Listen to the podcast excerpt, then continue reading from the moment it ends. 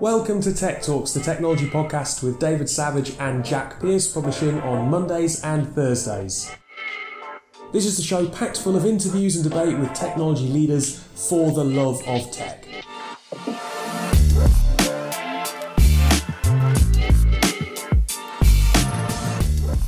On today's show, we're talking to Dr. Hannah Allen, an Associate Medical Director at Babylon Health. But before that, hello, Jack. Afternoon, Dave. How are you? Yeah, I'm good. Did you see that scientists have picked up radio signals from the depths of space I did. for only the second time in human history? Did really, really excited. As is the bloke from Blink 182. I imagine he's probably giddy with excitement right now. Why would he be giddy with Tom himself? DeLonge was credited last year or the year before last with the most research outside of NASA into extraterrestrial behaviour. Really? Yeah. That I wouldn't have ever imagined. Hello there, the angel from my. That's just Blink 182 song. Um, that's not the kind of the Blink 182 song I would have necessarily immediately thought of. What's my age again? You'd have gone with. No, all the small things. Okay, yeah, fair enough, fair Anyway, enough. uh, but I love the fact that um, whilst obviously most people think that that uh, fast radio bursts or FRBs probably emit from things like black holes. There is like one leading scientist, and it's not just like some idiot. It's a guy from the Harvard Smithsonian. So proper. Oh yeah, yeah, yeah. Uh, Professor uh, Avi Loeb. He's like, well, no, it, it could be alien life. Well, so I mean, I think about this all the time, and of course, there's going to be uh, countless different variations of life out there. Well, they reckon that they could well find um, kind of organic matter like uh, bacteria, etc. Yeah. fossilized in fo- like fossilized form or whatever fuck in, on. Mars. Talk about like, oh on Mars, Yeah. right? Yeah, yeah, yeah. no, my, yeah, my yeah, point yeah. being like because Mars had a very similar um, atmosphere, Yeah. to, you know, to up to a point uh, like Earth. Yeah. And then its core slowed down. It became the, the atmosphere dissipated from the surface, and that's why you have like you can see there used to be flowing water on Mars. Yeah, yeah, yeah, yeah. Um, but not anymore. Um, so at some point in the past, it may well have supported very early life. Now. If Mars can be proven, if that if that is proven to be the case, and that ain't far away. Exactly. Then you've got to kind of say, all right, somewhere out there, of course there's other life. Absolutely. But it's probably just at such a distance that we're not going to know about It's it. not going to be in the Milky Way. I, don't, I think we well, no, could. it could be. It- well, you could be. I but think. Yeah. given there are more galaxies out there than we can see stars in the sky. Exactly. Who are we? I mean, for me, and I don't any. If you haven't seen the film Arrival yet, spoiler alert warning. But for me, you see, I leave that, that break in there on purpose. Uh, for me, it is a By the way, I might edit that, edit that out, so that you just appear like No break. someone who doesn't care. yeah. Anyway, I- carry on. Um, for me, it, it looks like it's going to happen, and if it if if it's going to happen, that they're going to come to us way before we get to them. It's, it's my like an arrival. They come to unite humanity. Well, I don't know. At the same time, um, I, I, I'm sure that we are. I, I, I- you know how in the in the lifespan of the universe, there's or the galaxy, there's only a certain period of time where stars can exist. Apparently, Okay. I, I remember watching Wonders of the of the Universe with Professor Brian Cox and turning it off and being a gibbering wreck. But um, I think that we're at the beginning of the age of stars, which kind of suggests that maybe we're actually one of the one of the early forerunners. Uh, and In maybe life. it's that there will be other life forms that come along, but actually we're that one that is advanced, but we haven't quite got there yet. Here's Like, another little in context. another little teaser for you. if time travel can exist, it's already happened. On that note, we should probably get on to today's Yeah, maybe, maybe. Uh, look, this is an interview with Dr. Hannah Allen. Uh, it's a much more serious conversation than the one we've just had.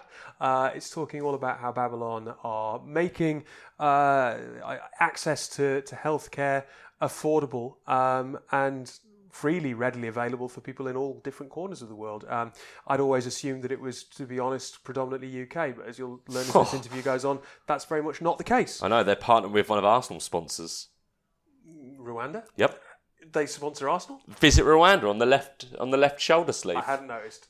Um, better than like Mike's tires or whatever it is. every Next anyway. to tyres. anyway, uh, but here is Dr. Hannah Allen. Uh, we hope you enjoy the interview. Stick with it. We're going to have some comment afterwards, and then in the second part of the show later on, myself and Jack have a couple of articles to share with you. So we are talking with Dr. Hannah Allen from Babylon Health. Good morning. Morning. Your first day back of the new year. So yes, happy new year. Thanks for making time. thank you for having me. How was your break? It was lovely, thank you. Really Yeah. nice. Lots of family time. It was great. But now back to it. And Back um, to it. what is your role? What are you returning to here? So, well, so I'm um, one of the associate medical directors Mm-hmm. at Babylon. I've been at Babylon for a, a pretty long time now, so um, coming up to three years. Um, I've worked in all different kind of spheres of the company. Um, and um, with lots and lots of different people here. So I've seen us go through a massive period of growth from around sort of 50, 60 people when I first joined up to around a thousand now. So um, yeah, so we've seen a huge period of growth and um, loads of amazing um, sort of milestones that we've been through um, across kind of launching in our operations in Rwanda, in Canada. Um, we've had the symptom checker launch, um, we've had the health check launch more recently, um, and, and various different amazing um, sort of technology that we've seen launch. And now I'm working with the sort of operational side of things um, to uh, ensure that the quality um, is is really top notch. And before you joined Babylon, you hadn't worked in a technology company previously, right? You're a full time No. doctor. Yeah, exactly. Yeah, so I've been a GP now for six years. Um, worked in the NHS, um, and I still work in the NHS. Um, my my sort of reasoning for, for, for the move and for looking outside of, of purely NHS work was because I was looking to try and innovate in the women's health um, sector, particularly around looking after my antenatal and postnatal patients. Um, as a clinician, you tend to um, attract and relate to um, a lot of patients that are similar in profile to yourself. So I was finding I'm getting a lot of younger women around contraception, around pregnancy, around postnatal, and I felt that we were failing them on on many levels around providing that extra support to um, to women, in particularly of kind of childbearing age. Um, and so I was looking. It's an at- interesting point because a lot of tech is fairly homogenous, Hmm. regardless of whether you're male or female. You kind of look at something like Fitbit or the health trackers. Yeah, yeah. I think that you know from from doing quite a bit of research into this sector, I think that a lot of technology is created by men for men, um, and I think that often missing that diversity in the kind of conceptual phase and then the in the creation of that technology, um, it often misses um, being able to actually provide a really um, amazing technology for women as well. Um, you know, you look at things like, for example, the um, the recent breast pump released by Elvie, which was hands free and silent. Um, you know, if you look at actually the evolution of the breast pump, it hasn't evolved at all since the 1950s when you know we first started using breast pumps and things like the contraceptive pill. It's been exactly the same um, constituents of the contraceptive pill since it first ever came to market. So I suppose it's unsurprising as well when you've got an industry that is so heavily dominated by men that those innovations are less likely to have made it to market until now. Exactly, absolutely, and I think there's so um, there's there's m- much far fewer kind of interest um, in the kind of femtech arena, um, and you know there are far fewer investors who are looking at investing in in women's health. That's starting to increase, and there's a lot more kind of attention um, being put onto women's health. But I think generally speaking, it hasn't really evolved at all because there's less there's less enthusiasm about it, there's less excitement about it, there's fewer investors and fewer kind of C level executive positions. As a leading business, or sorry, as a leading startup in the health tech Yeah. sector, do you get an opportunity to look at some of those businesses and say, we'd love to partner with you, or is that something that's a bit of a pipe dream at the minute? Yeah, no, absolutely. So, um, you know, we're in a really lucky position whereby we've got a lot of. Firstly, we've got a lot of diversity within Babylon. So we've got a lot of women in um, brilliant positions. You know, um, Ali's really supportive of, um, of, of you know a lot of diversity within the workforce as well. Um, and there, there's a lot of women and men who are very passionate about this within the company as well. And we're looking at really um, enabling that diversity and reflecting that within our product and our services as well. Absolutely. You mentioned that you are working in Africa. I suppose most people, when they think of Babylon Health, they'll they'll have read about Babylon in the news, and it's very centric around kind of triage and one one one. Yeah. And this, which makes sense because you know the British papers are likely to report on that and its its relationship with the NHS. Yeah. Um, what what is the company doing in those emerging markets? Um, I mean, we're doing some incredible work, and I think that's really important that you say there's been a real focus on the UK side of the company. But actually, when you look at the figures, you know, we've got 2.7 million users worldwide now. Right. Um, our major patient base is in Rwanda. So we launched in Rwanda about a year and a half ago, and we saw 40% of the adult population sign up. So a phenomenal uptake, absolutely massive. I suppose geographically, people don't have the same access to medicine there somehow. So there's less barriers Exactly. for an organisation to come in and provide those services. Exactly. So when we launched, there were around 11, 12 million people in Rwanda. Right. They only had around 800 doctors. Wow. So it's you know it's we knew from just looking at that and, and how vast the country was and the, the um, geographical layout of the patients. There's no way that those patients can access the healthcare that they need when they need it. Um, and we went back quite recently and we spoke to um, some of the patients who've been using um, Babel out there. Um, and one one mum was actually it really stood out for me. She was she was crying, saying that it made such an impact on her life because she didn't have to walk with her five year old for six hours to access the healthcare clinic that she had to go to once a month with him to get his medication and then walk all the way back again to her village. And she said it's made such an impact from an accessibility point of view um, that it's really been kind of life changing for them. And that, you know, as a clinician, that's why I get involved um, in these kind of ventures because that's what I'm passionate about is um, you know our, our, our mission just speaks for itself in putting affordable accessible healthcare in the hands of every person on the planet it's just you know everybody can relate to that and want that to succeed I suppose the interesting point would be how does tech help you treat those patients? Because not wanting to, to slight you in any way, but Yeah. as a GP in the UK, yeah you're not going to have had exposure to those sorts of cases so often. So Yeah.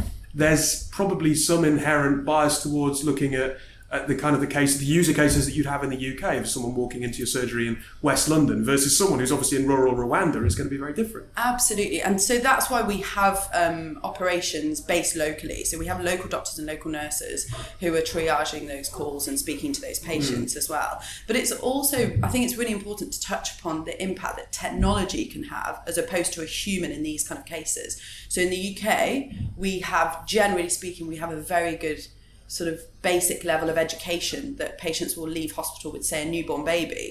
In lots of places in Africa, for instance, they can still practice quite um, antiquated ways of treating very simple conditions that can very quickly escalate to a life-threatening condition, Right. such as you know a newborn baby with an umbilical stump. Um, you know, traditional kind of um, management of that was to rub you know various different sort of homeopathic remedies on such as cow dung for instance and then patients can develop intra-abdominal sepsis and die Right. from that quite easily so you know that you think actually the impact of having a very basic educational module for those types of patients and where technology can enable access to educational elements is really really powerful compared to say the the healthcare services and and um, sector that we see in the UK or the Western world What's informing your growth in that region then? Is it is it a case that you see these cases, you begin to look at the data sets and go, oh, hang on a minute, this is how the this is how the technology is being used, rather than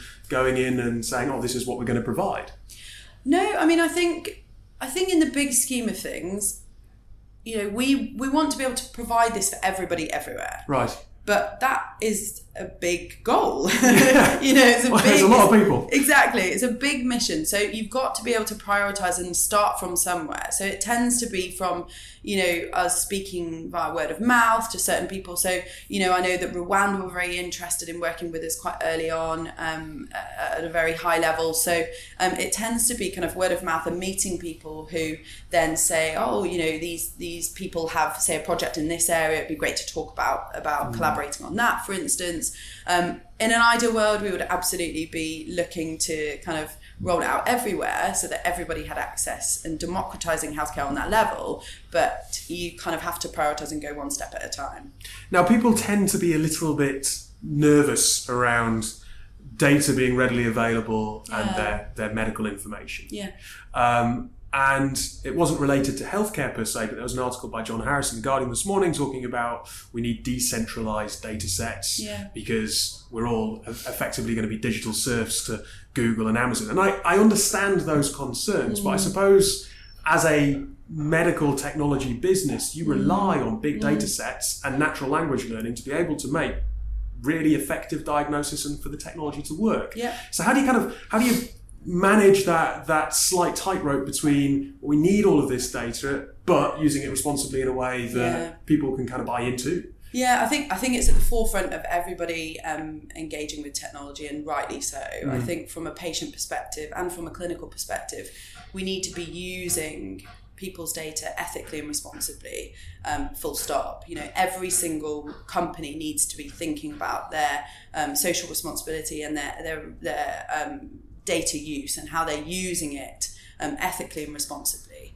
Um, I think from a patient perspective, we also need to be thinking about how are we making decisions that are not only best for us, but also best for society as well. So, um, by releasing certain points of our data um, for machine learning usages, we might be benefiting other people in society as well. And I think that's a really important decision that we need to make. But as a company, But you are a business. Absolutely, but as uh, and as a company, we we need to be respecting people's rights to data, and your data belongs to you. So just as much as my data points on my heart health or my mental health, you know, all of that data belongs to me and is my own personal um, reflection of how well I am. So. You know, we need to own that as a as a patient, um, and we need to respect that as a as a clinician and as a company as well. Um, you know, I think there are many ways of using this for, for the best way for society, but we need to be really respectful and we need to work with um, the regulators, with patient bodies, with, um, you know, there are other huge, big sort of third party organizations that have large data sets. So if there are paucities in the data, there are ways of being able to. Um, you know, reliably make decisions that don't necessarily require um, hard data for that. Um, so there are ways of working around that that don't necessarily mean releasing, you know, data sets. And there's a lot made of AI coming in, disrupting technologies, displacing jobs. Yeah. And you're a GP, a doctor, working for a AI business. Yeah. I suppose some people might say, well, you know, could displace frontline medicine. Yeah, yeah. How do you feel about that relationship? Because doctors don't get it right all of the time. AI can certainly Yeah. help. I, Yeah. I, I could see it being a case that if you come up with a case that just is on the, the, the kind of extremes of, of normal medicine, Yeah. that access to that level of data would be really helpful. Yeah, absolutely. So, I mean, I think all industry experts say that AI doesn't replace jobs, it just creates new roles. And yeah, you may need to hone your skills into certain areas or change slightly, adapt your role slightly, but actually, it will inevitably create more roles than, than it will take away. Um, and I think as a clinician, I, I'm really happy with that. I'm uh, anything that will benefit my patients, you know, better and society better as we move forward. Technology is coming in. We know that. We need to embrace it and work together in the best way so that it's used safely, effectively, and regulated in the best way possible so that patients can benefit from that to, to the best possible way. Um, and, I, you know, I think that there are certain areas that artificial intelligence will function so much better than humans can. So with data crunching, with pattern recognition, you know, we know that as a doctor, I will sometimes you know look into my textbooks or look into various different kind of online resources in order to look for um, conditions or um, clusters of, of symptoms that I may not be able to recognize because I might have not seen that condition for many years. But actually artificial intelligence will be able to process that far quicker than I would be able to um, and would be able to then um, augment um, my management of that patient which is I think the key word in this is not replacing, hmm. it's augmenting. And as long as we're all on the same page with regards to that and embracing technology in order to benefit patients and clinicians, I think we can absolutely augment that experience and make it so much better for both parties. Just a, a last final question then. You mentioned there that you're a doctor. Yeah. You spend four days a week at Babylon. Yeah. You were speaking at World Mobile Congress Yeah. as a technology expert. Do you think you'll always see yourself as a doctor? Or do you sometimes find yourself referring to yourself as a technologist? No, I, I think ultimately, you know, I've spent so long in the health healthcare sector. I've been a doctor now for eleven years. I think my my I love medicine and I love speaking with patients and interacting with patients. I'll always be a doctor first and foremost, um, but I just am a doctor with a kind of creative flair, um, and I'm just lucky to be able to embrace that in this sector. Well, look, thank you very much for your time today. Thank you very much. Thanks. I had no idea that Babylon did stuff outside of the UK. I, I mean, that might be monumentally stupid of me. I mean, I I'm the same. Or ignorant, I mean, no, but we've we've known of Babylon for a while now. Well, yeah, and- we had we had Ali Parsa Yeah. on the show. You know, uh, so Dr. Hannah Allen. I don't know whether we should call her Dr. Hannah, Dr. Let's- Allen, Hannah. So from here on out, I'm going to call her Dr. Hannah. Dr. And I know that might be uh, Hannah. Dr. Allen. Fuck, see? If you're listening, sorry for any offence. I just think Dr. Hannah feels better. She's a, she's a real doctor. She's not like Ross on Friends, so let's call her Dr. Hannah. Or Dr. Fox. yeah, that's true. Um, but like, she joined the business three years ago, right? Yeah. When it, when it was 50 or 60 people. And Yeah. I think we interviewed Ali, uh, who's the CEO and founder, um, a few months before that. And today, they're 10,000 people. So, you Yeah. know, when we when we last had um, Babylon Health on the podcast, they were a wildly different business to the one that, that they are today. what are you getting at there, Dave? Like, I'm giving myself... tech talks No, help no. them with their progression and upscale. Absolutely not. I'm giving myself an excuse for having Yeah. been ignorant of the fact that they are now operating in the likes of Rwanda. I mean, that was that was my first point. I was going to say it does seem as though when Dr. Hannah joined, she really enabled their like rapid growth or helped enable that growth. Part- part of the team yeah, yeah, obviously- yeah. Um, I mean, look, if you see an advert for Babylon Health around London City Centre at the moment on a billboard on one of those BT phone stands, that's Dr. Hannah, isn't Yeah, it? it is. Yeah, yeah, yeah. The the blonde, uh, the blonde lady that, Yeah. that appears on the phone screen to give you advice. That is actually her. So they they're using actual doctors, their actual staff in their advertising. Um, we often talk about purpose, Absolutely, yeah. right? Why join a tech company when you've trained to be a doctor? We've had Lydia Yep. uh, from Forward Health, where she said, "I wanted to try and improve the NHS, and I thought that Forward Health would be a great way of doing that." From the outside, yeah. Uh, and for Hannah, Dr. Hannah, rather, that purpose.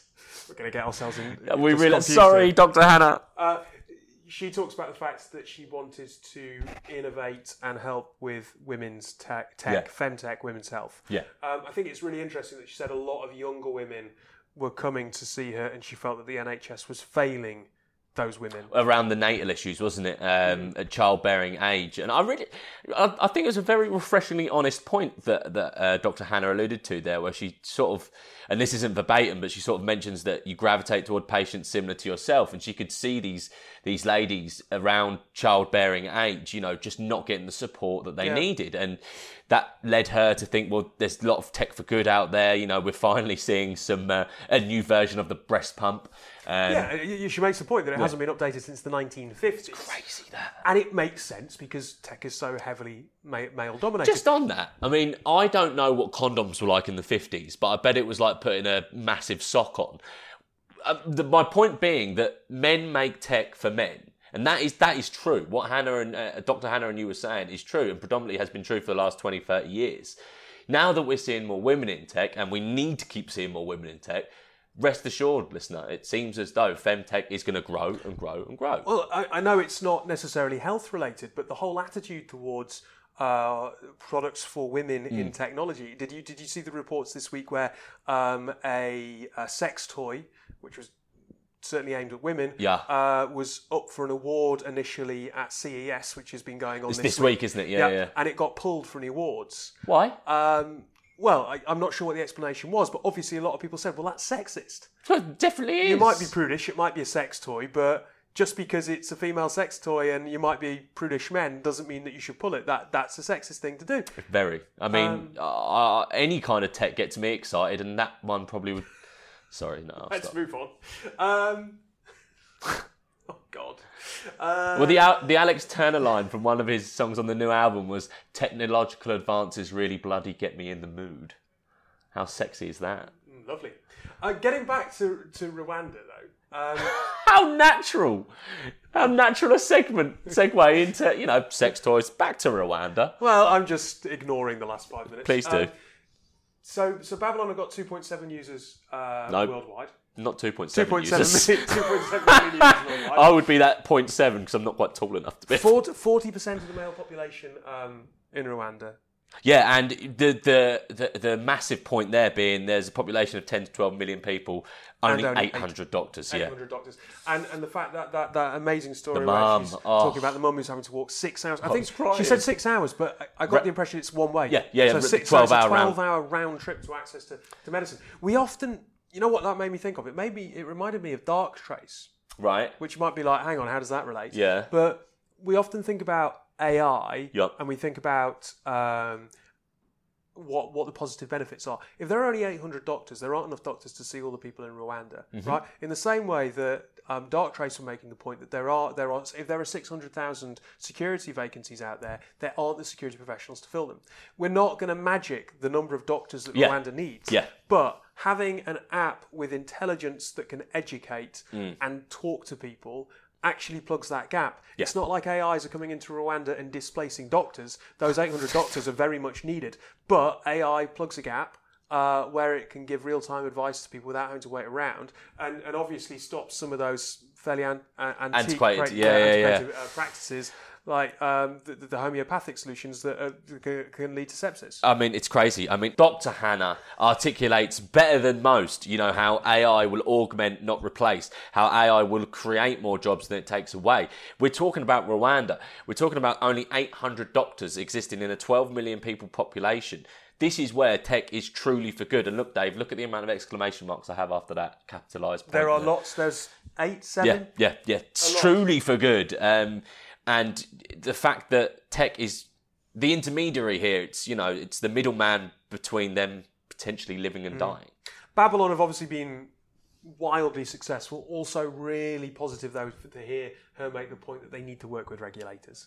Yeah, yeah. You know, there- there is that- There is that um, line there, isn't there, between Yeah. the fact that they're a business Yep. and there's you know that line between public and private data and making sure that they make the best use of it, but at the same time that.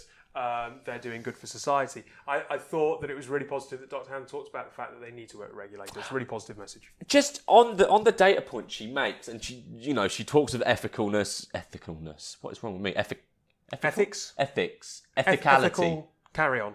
She talks about ethics um, and you know responsibility with data, which you know in 2018 especially was put in the bin uh, with Facebook, Cambridge Analytica, etc. Now with their data, surely I mean I know it could be probably sold in a nasty way to target people, but surely how they package data is always going to be for the good and the benefit of their user, right? Whether they farm that out, they're not going to be farming out to Facebook that data, are they? But you know that that data package is is a good data package to have because it could save your life. It's almost like a ha- walking around with a, a chart on your back that says, "Hi, I've got diabetes" or something like that, right? However, which way they package. It. Yeah, but they but they have a lot of personal data that could be used. but my, my my point being that we've heard I, Doctor I don't think yeah, data is like it's neither inherently good nor bad. I suppose it's how how it's used. how by- it's yeah how it's Yeah. manipulated at the other end, and I, I I trust that Babylon would not be misusing anyone's data. no, absolutely Hannah made not. that absolutely abundantly not. clear. But yeah. it's it's making sure that uh, at the same time they look after it responsibly. Yeah. That it's secure. Yeah. That it's not they're not going to have a leak or or a hack of of a great you know. yeah, there you go. Um, found it really interesting at the end that she talked about the fact that first and foremost she'll always be a doctor, Mm. but she's a doctor with a creative flair. And it's again this interesting thing where here's someone from outside of the technology industry initially Yep. looking at tech as a creative outlet. Yeah, I mean, she only talks about tech in a positive way, and she saw that when she was at the NHS. Like, how can we start utilizing tech? It's But we, we've often talked about the fact that the technology needs creative, uh, that that kind of T-shaped model, someone who can kind of come in, bring some extra perspective, and apply technology to be to, to, to solutions in a in an imaginative way. That's and why- I love that she, without any prompt, made that link between technology and creativity. that's why it's STEAM, not STEM, Dave. I know. That's why it's I STEAM, not like- STEM. I thought you'd like that point. exactly. Before we go to our advert break, um, just to remind you that we do have an event on the 31st of January. Dr. Hannah is part of that event. Um, Yeah. We think she's fantastic. We think you should come along and have a listen to what she has to say. Babylon Health are obviously a fantastic organisation too. Um, so yeah, please, please come. It's on Meetup. Uh, the Meetup link will be shared along with this podcast in the show notes. It's also on our website. So if you go to the website and click on events, um, so that's tech uh, talks.co.uk. You can get all the information there. So far, we've got 67 attendees. Nice. There's only Nice. 100. So, you know, actually, there's space, but it might not be the case in, in a few days. So I'm just selling it as look. come, come. If you want to come watch Dave and I try and keep up with true tech experts, which for our listeners should be hilarious, it's well worth an hour of your time. Absolutely. Um, anyway, we'll go to our advert break. Stay tuned, though. Part two, we've got some articles. So, Jack, are you getting over the January blues? Have you got New Year's resolutions? Uh, no to both. Well, two books that might be able to help you come up with some some targets for the new year. Yeah. The Art of Life Admin by Elizabeth Emens, Okay. available on Audible. That's a new release. new. And The World's Fittest Book by Ross Edgley, uh, the cover of which will shame you into the gym. It's a very Really? man. Ah, they might have used an old stock photo of me for that then. I don't think so. No. He's about three jacks wide. Wow. Yeah, but they're new releases on Audible that might help you ease into the new year in a positive frame of mind. I'll give them a go. Welcome to part two of Tech Talks. Who's going first? Well, I've got my article in front of me. Have you got yours? Yeah. Go on, you go first. All right. So I've got an article from the Next Web. Sharing your children's bad behaviour on social media is making it worse. This is so close to my article. Really? Dave, we are just telekinetic these days, mate. Go Just so people, just so people are, are aware, listening to the show, we basically don't tell each other about these in Yeah. advance because we want to get each other's just reaction. Yeah. Uh, so, so good. that we're on the same wavelength. Yeah, I, I was fairly horrified to find that um, where there have been where there's been uh, situations of bad behaviour, parents are taking to social media to publicly shame their children. Fuck. Yeah, I know. So um, there was a video. What, like when you'd get, you'd have a dog that has eaten all the food and done a poo on the carpet, and then you'd put a sign round his face saying, "I ate all the food and did a poo on the carpet," and then they upload that photo like that. Yeah, but I don't think the dog's going to really worry about the fact that it's on social media. Um, so, Maybe. Uh, Matt Cox knew when he criticised. Sorry, Matt Cox knew he would be criticised when he forced his 10 year old daughter to walk five miles to school in 36 degree weather as a punishment for being suspended from school twice for bullying.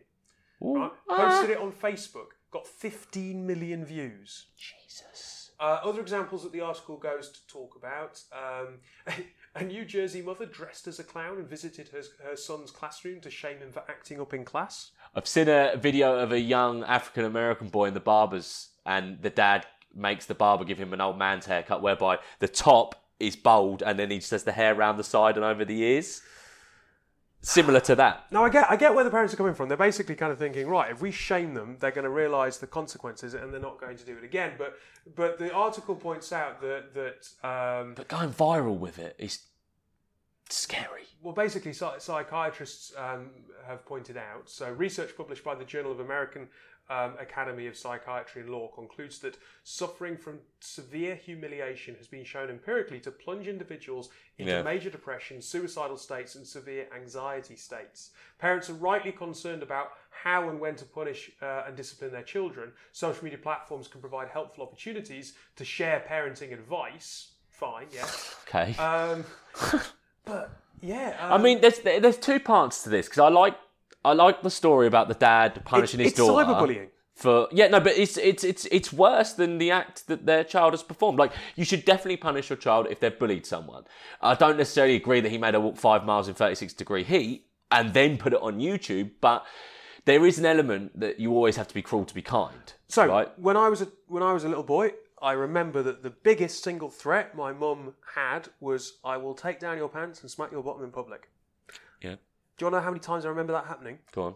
Zero. The, the threat of it was The enough. The threat was Yeah. enough. Yeah. I don't think my mum ever actually needed to do it. No. Okay. I got I got the odd smack, Yeah. but that was the next level punishment. I will do this to you in, in public in front of people, Yeah. but never did it. Yeah.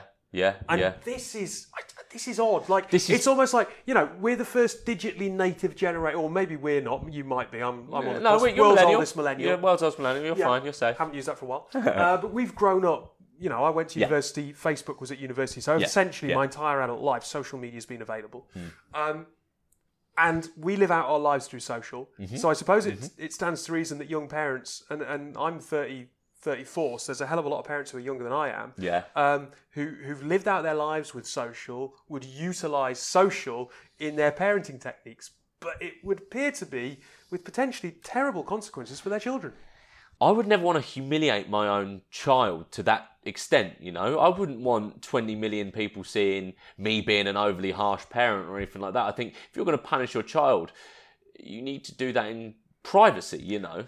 And also, you stick it on Instagram, you stick it on Yeah. Facebook, right? Something embarrassing happens in your child, in mine or yours childhood. It's in our memory, Yeah. but it's gone. Yeah. There's a digital record of this. Ten forever. years time when they go for a job interview, what if that if that video were to suf- come up again? You know, I don't know. I think it's I think it's over the top. I think it's really really harsh. I mean, sometimes children need to be punished. I don't agree with you know hitting a child or banning a child from so on and so forth. But I'm not a parent. I don't understand what No, it means. and, and we're both Yeah. talking from a position, you know, a rarefied position of being two people who don't have yeah, children. So yeah, I suppose I'd love to know from anyone listening to the show, get in touch with us. yeah, yeah, yeah. You know, tweet us or, or get in touch on LinkedIn. If you're if you're listening to this, this segment of the show and have an opinion Mm. on social media being used to discipline children, what is it? I mean, we're we're both of the opinion that we don't agree with social media as a tool to punish children. Not as a tool to punish children, no. But if you were to take their social Unless it's taking it away. Well, that's my point. Yeah, if yeah. you were to take social media away from the child, that would probably have much bigger impact on them. Well, unless 20 million people see them being scolded by their parents. I don't know. No, I, I think I think public, public shaming is just a terrible idea. Anyway, I thought that was interesting. So, What's your article? it, it ties really nicely into this uh, because what could get a child into trouble is the fact that they're ignoring their parents' texts. Oh, yeah. So um, I found an article from news.com.au. Dad creates app that locks your child's phone until they answer your text. so um, uh, let me just read the article. It's not very big at all here. Um, you just need to know if soccer finished on time, but she's not responding. The phone was supposed to just be for emergencies, but in what seems like days, you find yourself prying it from your child's sleeping hands. So how is it that our kids are constantly plugged in, but it's impossible for them to actually reply to a text asking them when they need picking up? So this dad, uh, an American father, created the app called Reply ASAP that gives parents much needed power to freeze their kids' phones when they don't respond to text messages. Simple as that, really. Um, which I think is a good idea. How how does that? Because surely the child could uninstall the app. Well, I don't think if you're under the age of 16, you're allowed to have Oh, you've got to have account. a parent ac- yeah, authorized yeah, account. Yeah, so I think, that, I mean, that's how my younger sister does it. She does it on my dad's Be fairly- iCloud account or whatever it is. It'd be fairly awful if you still had it on your phone, age kind of thirty or something. Be like, look, will you just let me live my life? Leave Go me alone away." now, mum. Now, my only thing. I think my mother-in-law like calls or texts Haley like ten or twelve times a day. It'd be like bloody nightmare. Uh, anyway, my my only point on this is, um, and I, uh, the article's not big enough because I think this is a really good idea. I think you know because I know many times when I was younger I'd ignore my t- and we're talking in the Nokia days. My parents would freak out if I didn't text back immediately. But my problem is, what if a child's kidnapped? I don't know if I necessarily agree with that to a certain extent because. I think parents, you've got you've got to you've got to allow your children, certainly at the age of fifteen and Yeah, yeah, sixteen, yeah. right, to have enough rope to hang themselves on to make their own mistakes. And if you constantly Bad analogy. Enough rope to hang themselves Okay. on. okay, awful analogy, but like my mum and dad were always very keen to basically go right. You can do what you want to within these boundaries, and Yes. the boundaries were fairly wide. Yes. And as soon as I went outside of those boundaries that were pretty reasonable, Yeah. then everything got bad. Yeah. But they gave me a hell of a lot of freedom, Okay. and I think that this is too heavy-handed. I my my my biggest concern. I mean, I think it's a good idea, especially um, maybe maybe thirteen years and younger, or maybe at that age between like. I mean, I don't know what kids, what age kids are learning to use iPhones. I'd probably guess about three or four. Um, but Well, quick point then. Go on. Uh, my three, no, four-month-year-old nephew. shut up, he's not already on a. No, no, no, no. no, but you can see that already recognises Really? what a phone screen is. So you take a photo with a phone and immediately tracking where you are looking Yeah. and recognises that that is Wow. now obviously very early, but yeah. That it's. but it's funny, isn't it? Even from a few months old, screens are there and you're aware It's the lights, degree. isn't it, that they love? Um, no, my, my, my biggest issue here is because I think the idea is born out of something good and something quite um, quite safeguarding. But my point is, if a child is kidnapped Yeah. and the kidnapper takes their phone, you then lock that phone so that say if the child did manage to get hold of it and call someone, they fucking can't. It's locked. It's actually counterproductive in that point. Hey, Dad, Just please about- unlock. Yeah. Uh, kidnaps have me. Exactly, and then it's too late by that point. But I just think that's They would have added a whole layer to the Zoe Bartlett being abducted in the West Wing plotline. Yeah, I mean, I never watched The West Wing, for sure. You're missing out. Anyway, bit before my time. But no, I just think I think it's I like we always like a product coming out of an idea that is passion led, and this dad just had enough of his kids ignoring him. there's purpose there. Exactly, he just wanted a couple extra retweets from his daughter. So um, I think that brings us to the end of the show. yeah, Um, we hope that uh, the start of your week is, is is going lovely and swimmingly and well. We are now into the midst of January, uh, but keep smiling, folks. It'll be Feb before you know it, yeah, payday before you know it. um, and we'll talk to you soon. Bye bye.